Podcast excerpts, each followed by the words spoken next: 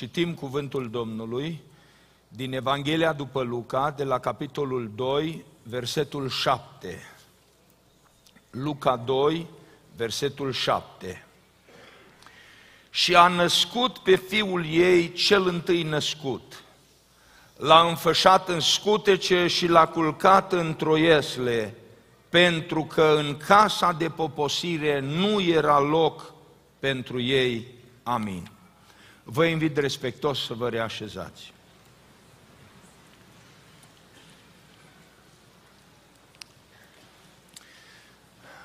Înainte de a intra în mesajul din seara aceasta, aș dori din partea familiei Moldovan și din partea familiei Opat să aduc mulțumiri tuturor fraților și surorilor și familiilor care sunteți alături de ei în rugăciune în primul rând și apoi prin gesturile frumoase pe care le-ați făcut săptămâna trecută, dovedind în felul acesta că suntem o familie, familia unită a Domnului nostru Isus Hristos. Vineri, evenimentul de la poliție a bătut toate recordurile până acum participarea și prezența dumneavoastră la spital, chiar dacă nu ne dă voie să mergem sus, dar prezența dumneavoastră în fața spitalului, în continuu și rugăciuni în continuu care se înalță către Dumnezeu. Și toată activitatea pe care frații, surorile, rudeniile au depus-o, au convins pe cei de la poliție că mai este încă un grup care e așa de unit ca ei. Poliția obișnuia să spună cum tratăm noi pe ai noștri, nu tratează nimeni. Cum suntem noi uniți, nu unit nimeni. Cum simțim noi unii pentru alții ca o familie, nu simte nimeni. Dar acum, unul din cei care răspunde aceste activități și de legătura cu familiile, a zis, trebuie să mai adăugăm ceva. De acum noi nu mai putem să spunem că nu-i nimeni ca poliția. Nu-i nimeni unit, nu simte nimeni. Trebuie să adăugăm și comunitatea română acum lângă poliție. Nu-i nimeni ca și poliția și nu-i nimeni ca și comunitatea română în unitate. Asta o face Dumnezeu, fraților. Și mulțumim lui Dumnezeu pentru toți cei care ați participat și pentru toți cei care stați în rugăciune pentru Tyler. În seara aceasta locul lui Tyler e gol la fanfar. El ar fi cântat în seara aceasta la fanfar, dar se luptă între viață și moarte și îl susțin rugăciunile noastre. Purtăm împreună cu fanfara o panglică albastră ca să se și vadă că rugăciunile sunt ascunse, dar să se și vadă că stăm în picioare alături de El și alături de familii și simțim cu ei și strigăm către Dumnezeu că numai Dumnezeu poate face minuni. Știu că sunt mulți dintre dumneavoastră care ar vrea să facă mai mult și pentru Tyler și pentru familii. Prea mult nu putem să facem, dar putem să ne rugăm. Mâine cei care doriți, stăm înaintea Domnului într-o zi de post, toți ca unul, și ne apropiem de tronul Harului și ne rugăm Dumnezeu să lucreze. De asemenea, în fața spitalului, pentru că în continui cineva acolo, de la ora 8 dimineața până la ora 8 seara, cine vrea să fie alături de familie, să meargă acolo și tot la o jumătate de oră, și dacă nu puteți să fiți acolo, tot la o jumătate de oră se înalță către o rugăci- câte o rugăciune către Dumnezeu. Și în felul acesta se păstrează un lanț continuu de mijlocire către Dumnezeu. Chiar dacă poate unora nu le place și o să vină cineva și o să spună ceva, nu e nicio problemă că nu deranjăm pe nimeni. Am fost acolo deja de multe ori și locul din fața spitalului nu deranjăm nici traficul, nici mașinile, nu încurcăm pe nimeni. că în capelă minunea minunilor i-a scos afară că n-au voie să se roage. În capelă. Și am zis, dar pentru ce au făcut capela? Nu știu, ca să arate frumos. E pentru decor. Mă, oameni buni, dar capela se face pentru ca oamenii să se roage. Ne-au scos afară de acolo că nu-i voie să ne rugăm. Bun atunci, ne rugăm afară. Ne rugăm sub cerul liber. Aici unde nu deranjăm pe nimeni, poate pe diavolul deranjăm și pe unii împotrivitori. Dar peste toate și prin toate Dumnezeu din ceruri să privească. Deci cine dorește să ajute familia, să stea în post mâine, să se roage la fiecare jumătate de oră, acolo unde se găsește și dacă poate să meargă la spital, în fața spitalului, împreună cu familia, împreună cu prietenii, împreună cu cei care simt, pentru că suntem o familie. Să știți, frați și surori, în ziua necazului, în ziua în care te lovește nenorocirea, e foarte, foarte important să știi că este o familie mare care stă alături de tine și mijlocește și prin gesturile acestei familii mari îți transmite dragoste, ne pasă, suntem alături de voi. Binecuvântat să fie numele Domnului că au fost trei familii alături de Tyler. Poliția o familie, familia lui imediată și familia bisericii. Și apoi am putea spune de-a patra familie, familia mondială, chiar din Europa, din România, din Australia și de pretutindeni, unde s-a transmis vestea aceasta, se roagă și strigă oameni către Dumnezeu. Chiar și oameni care nu se roagă și nu s-au rugat și care recunosc, eu nu mă rog niciodată, dar acum mă rog pentru voi. Auziți ce s-a întâmplat? Oameni care nu se roagă de obicei, care nu știu ce înseamnă rugăciunea, care nu se știu ruga, recunosc acum că au dorința și intenția să se roage. Să nască Dumnezeu în fiecare inimă dorința aceasta de apropiere de Dumnezeu prin rugăciune. Vă mulțumim și bunul Dumnezeu să vă binecuvinteze.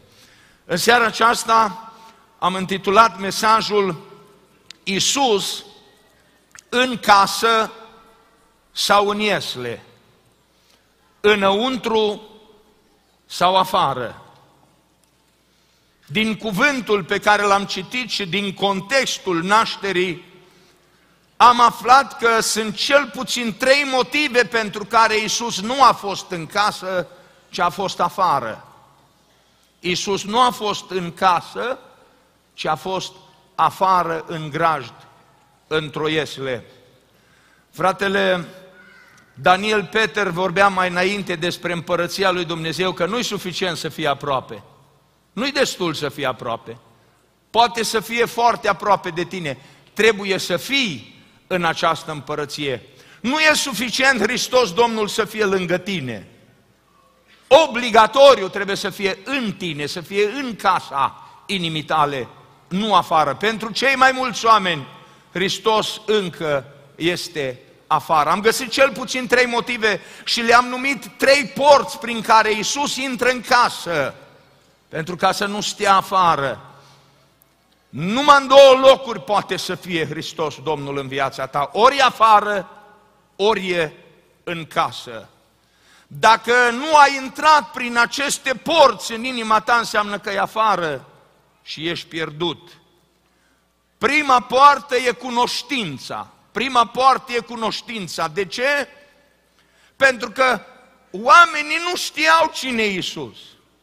Oamenii din Betleem, gazda, ownerul, proprietarul acelui motel unde s-au oprit ei, acelei case unde s-au oprit ei, ei nu știau cine e Isus, nu știa cine e Maria, cine e Iosif, ei nu știau că Dumnezeu a hotărât că atunci, în noaptea aceea, să intre Fiul lui Dumnezeu, împăratul împăraților și Domnul domnilor, în lumea noastră. Ei nu știau, dacă știau, l-ar fi primit. În seara asta, când am venit la biserică, am văzut că era coloană lungă de pe 19 Avenue, era coloană de mașini care așteptau să intre pe 13 Avenue sau pe 15 Avenue Uh, am așteptat un pic la rând, deși că am tăiat, uh, am tăiat linia de mașini, am luat așa pe margine să fiu un pic mai în față și nu s-a supărat nimeni pe mine.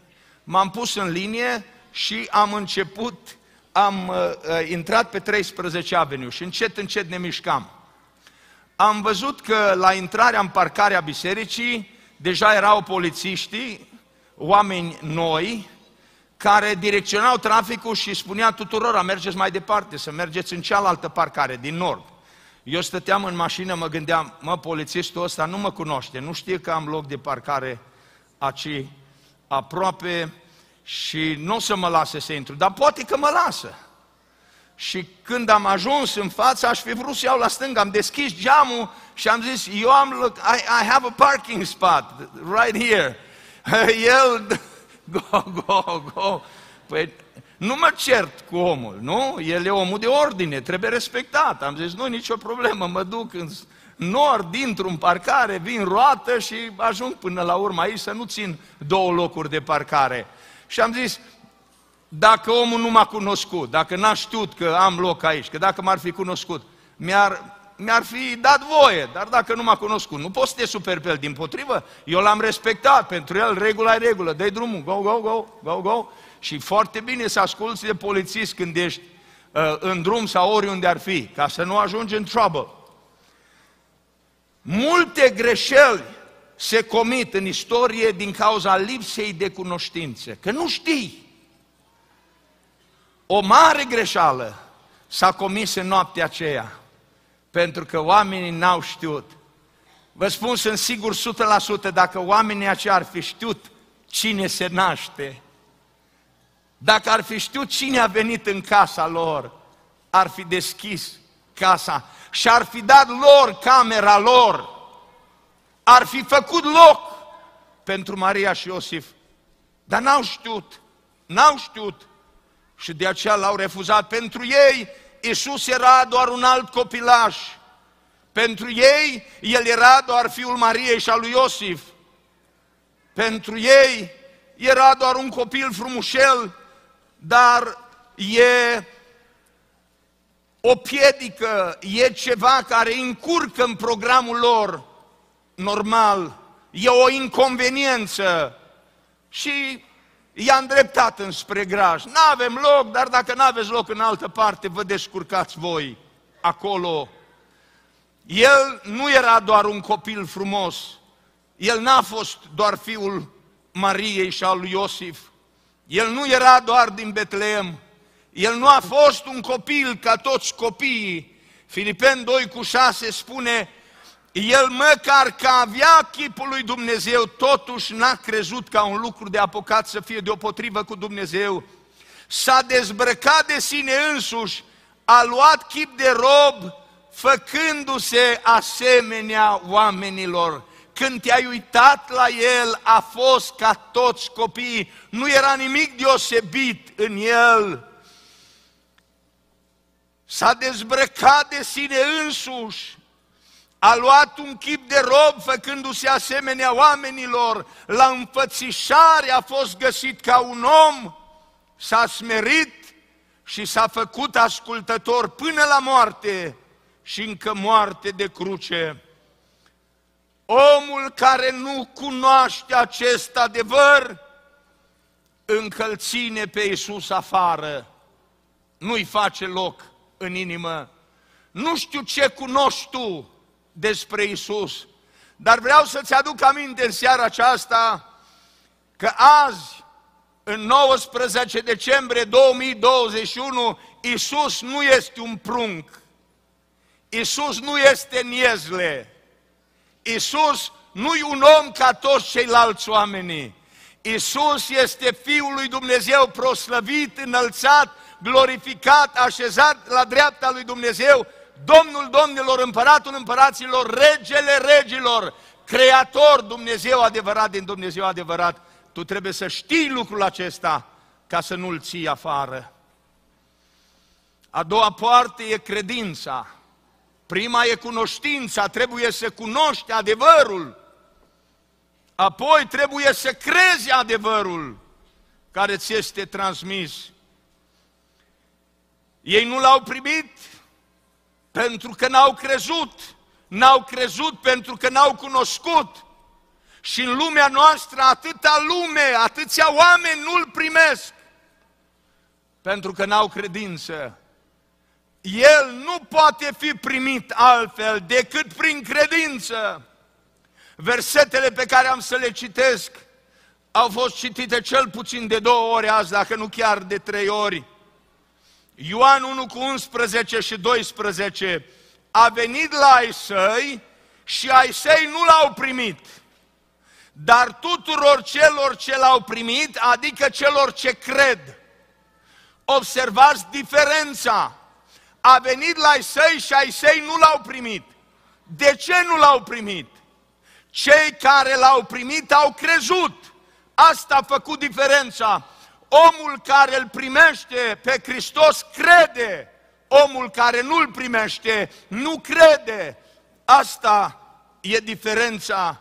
Tuturor celor ce l-au primit, adică celor ce cred, le-a dat dreptul să se facă copii ai lui Dumnezeu. De 2000 de ani lumea se împarte în două. Oameni care cred și îl primesc și Hristos e în inima lor, în casa lor, în viața lor. Și oameni care nu cred și Hristos e afară, e în iesle încă. Pentru ei e departe, pentru ei e la ușă, e la poartă.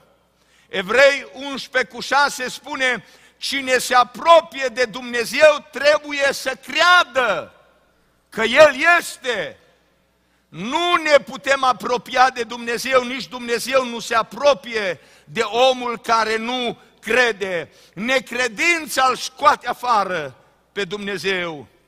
Din școli a fost Dumnezeu scos afară, pentru că oamenii nu cred. Din instituții e scos Dumnezeu afară, pentru că oamenii nu cred. Din guvernele lumii e scos Dumnezeu afară și limbajul scris îl scoate pe Dumnezeu afară. În Uniunea Europeană a vrut să se asigure că în toate documentele lor nu e pronunțat numele lui Dumnezeu. Eu dau slavă lui Dumnezeu în seara aceasta împreună cu dumneavoastră care sunteți aici, că în documentele care au născut țara aceasta, țara aceasta în care trăim și pe care o iubim, în documentele care au născut țara aceasta, se pronunță numele lui Dumnezeu, se vorbește despre Dumnezeu și despre credința oamenilor în Dumnezeu. Da, Dumnezeu e creator, Dumnezeu e mântuitor. Nu vrem ca Dumnezeu să fie scos afară de nicăieri, ci vrem să rămână dar din păcate, în ultimii ani, e scos.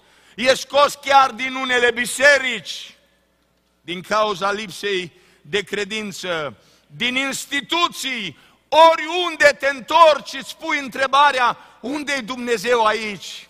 Și nu e, pentru că oamenii l-au scos afară. Necredința îl împiedică pe Dumnezeu să intre.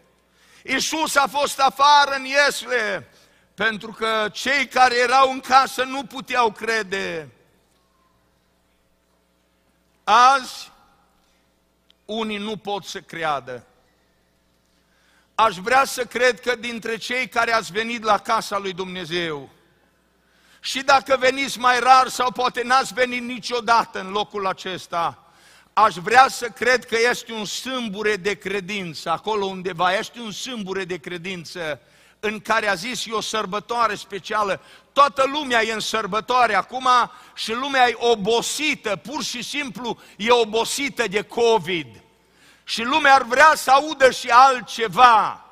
E obosită și bolnavă, e sick and tired. Nu că s-o infectat, s-o infectat mintea și inima, sătui oamenii să audă aceste povești la infinit și aș vrea să cred că ai venit în seara aceasta în casa lui Dumnezeu la o slujbă de sărbătoare și nu avem un alt mesaj nou. Mesajul nostru e că Isus Hristos e Fiul lui Dumnezeu. și că El a venit în lumea noastră. El a venit în lumea noastră ca să ne salveze. Și oamenii care cred prin credință îl pot accepta și Hristos Domnul să devină stăpânul casei și vieții și inimii lor. În biserica la Odicia, ultima biserică din Apocalipsa, în 3 cu 20, un adevăr trist pe care nu toți îl bagă de seamă. Unde era Isus? Unde era Isus? La biserica din Laodicea. Unde era? La ușă, dar nu în partea asta. Nu era la ușă ca să deschidă să meargă afară. Era la ușă afară, gata să intre înăuntru. Hristos Domnul la ușa bisericii, zice, eu stau la ușă și bat. Ce situație penibilă! Ce situație tristă! Să te numești creștin și Isus să fie afară la ușă. Să te numești biserică creștină și Isus să fie afară la ușă. E o realitate tristă. N-am vrea să fie așa în viața noastră, în inima noastră, în casele noastre, în biserica aceasta. Am vrea ca aici Hristos să fie Domn. Am vrea ca aici El să fie împărat el să fie recunoscut ca ceea ce este, El să fie onorat, să fie cinstit, să fie binecuvântat de sufletele noastre. Credința e a doua poartă și a treia e timpul. Timpul. Cei din casă n-aveau timp să-și ocupe de familia Mariei și a lui Iosif și a noului născut. Ei erau ocupați cu businessul lor. Ei erau ocupați cu musafiri speciali. Ei erau ocupați cu alte lucruri care erau importante pentru ei. Și în timp ce se ocupau de alte lucruri importante, au neglijat ce era mai important și mai esențial. Au neglijat faptul că lângă căsuța lor, în grădină, într-o iasle, în grajd, s-a coborât Fiul lui Dumnezeu în casa lor. N-au avut timp pentru că erau ocupați cu alte lucruri. Știu că stai rău cu timpul, să nu-mi spui altfel, că nu te cred.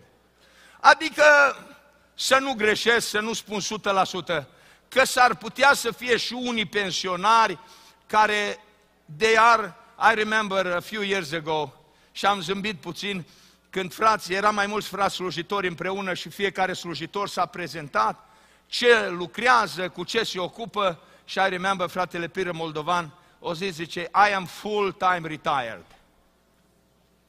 Și am zis, oh, this is good. Dar am vorbit și cu alții care s-au pensionat și a zis, nu știu ce se întâmplă cu timpul ăsta, că nu am timp. Frate, dar ești pensionar, n-am timp. Dintr-o parte într-alta, ba apare una, ba alta, ba copilul, ba nepotul, ba strănepotul, ba lucrarea lui Dumnezeu, ba o problemă într-o parte, ba în alta, n-am timp, n-am timp. Așa că să nu spuneți că nu stați rău cu timpul. Că vă cunosc, stați foarte rău cu timpul. N-aveți timp. N-avem timp. E criza actuală. Nu cred că e o altă criză mai mare.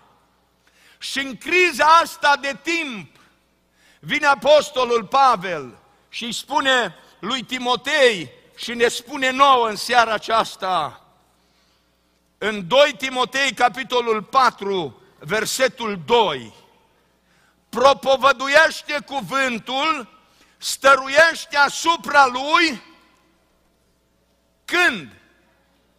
La timp și ne la timp. Adică atunci când ai timp, că din când în când se mai deschide câte o fereastră. Mă, am 10 minute, am 15 minute, am o jumătate de zi, am o oră. Fă lucrul ăsta la timp. Dar când ai timp, și atunci să-l faci. La timp și ne la timp. Când ai vreme și când n-ai vreme. De ce?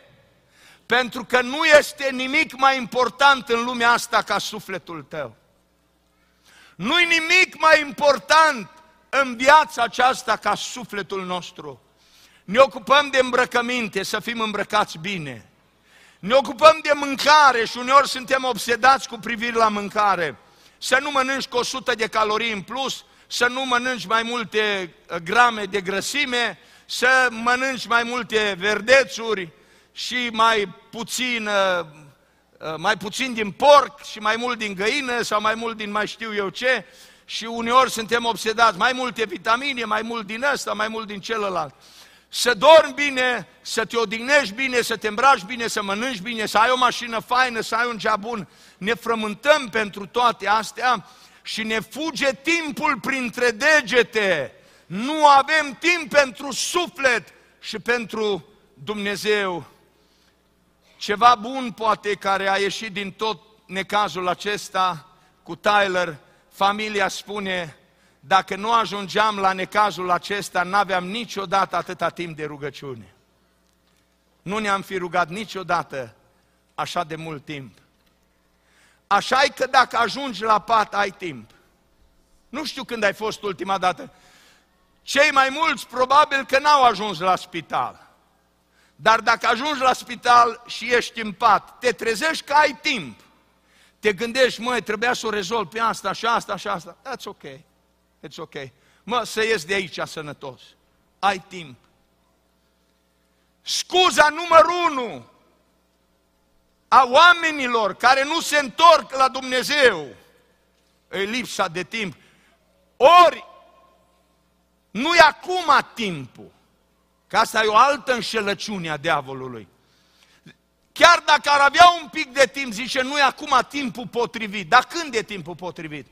Păi să vedem, după ce termin școala, după ce îmi termin jobul, după ce îmi rezolv anumite probleme, atunci o să fie timpul potrivit. Și așa diavolul te fură cu această minciună îmbrăcată în criza de timp. La timp și ne la timp să ne facem timp pentru suflet și pentru mântuire. Pentru mântuirea sufletului tău trebuie să-ți faci timp. Hristos Domnul a zis, ce-ar folosi unui om să câștige toată lumea aceasta dacă și-ar pierde sufletul? Ce-ar, ce folos să câștigi orice dacă îți pierzi mântuirea? Trebuie să-ți faci timp. Îmi plac versurile poeziei lui Traian Dorz am selectat câteva dintre ele. Întrecerea grăbită prin lume către veci, fă timp, măcar o clipă, să vezi pe unde treci. fă timp să stai aproape de cei iubiți, voios. fă timp să fii și al casei în slujba lui Hristos. fă timp de rugăciune, de post și meditări, fă timp de cercetare de frați și adunări, fă timp și adună-ți zilnic din toate câte un pic, fă timp, căci viața trece și când nu faci nimic. fă timp lângă cuvântul lui Dumnezeu să stai, fă timp că toate acestea au pentru tine un grai. Fă-ți timp să asculți la toate, din toate să înveți. Fă-ți timp să dai vieții și morții tale preț. Fă-ți timp acum, că în urmă zadarnic ai să plângi. Comoara risipită a vieții nu mai strângi. Fă-ți timp, iubitul meu, fă-ți timp să asculți, fă-ți timp să crezi, fă-ți timp să slujești, fă-ți timp să te întorci la Dumnezeu, fă-ți timp să-ți dedici viața lui Dumnezeu, fă-ți timp să spui da lui Dumnezeu care te cheamă. Hristos din slavă s-a coborât la noi pe pământ nu ca să avem noi o poveste frumoasă și ca să ne dăm noi cadouri de Crăciun, nu ca să ne îmbrăcăm de sărbătoare. Hristos Domnul s-a coborât din slavă ca să ne mântuiască. Hristos Domnul s-a coborât din slavă să ne ducă în cer. Sezonul acesta nu e un sezon în care lumea să fie veselă și să-și cumpere cadouri. Sezonul acesta e un timp pe care Dumnezeu ne-l dă să ne întoarcem cu inima și viața înspre El. Doamne, ajută-ne! Fă-ți timp pentru suflet! Fă-ți timp pentru Isus! Nu-L ține afară! Dacă nu-ți faci timp pentru Isus, Isus e afară la ușă și tu ești pierdut. fă timp să auzi, fă timp să crezi, fă timp să slujești și Domnul să ne ajute la lucrul acesta. Amin.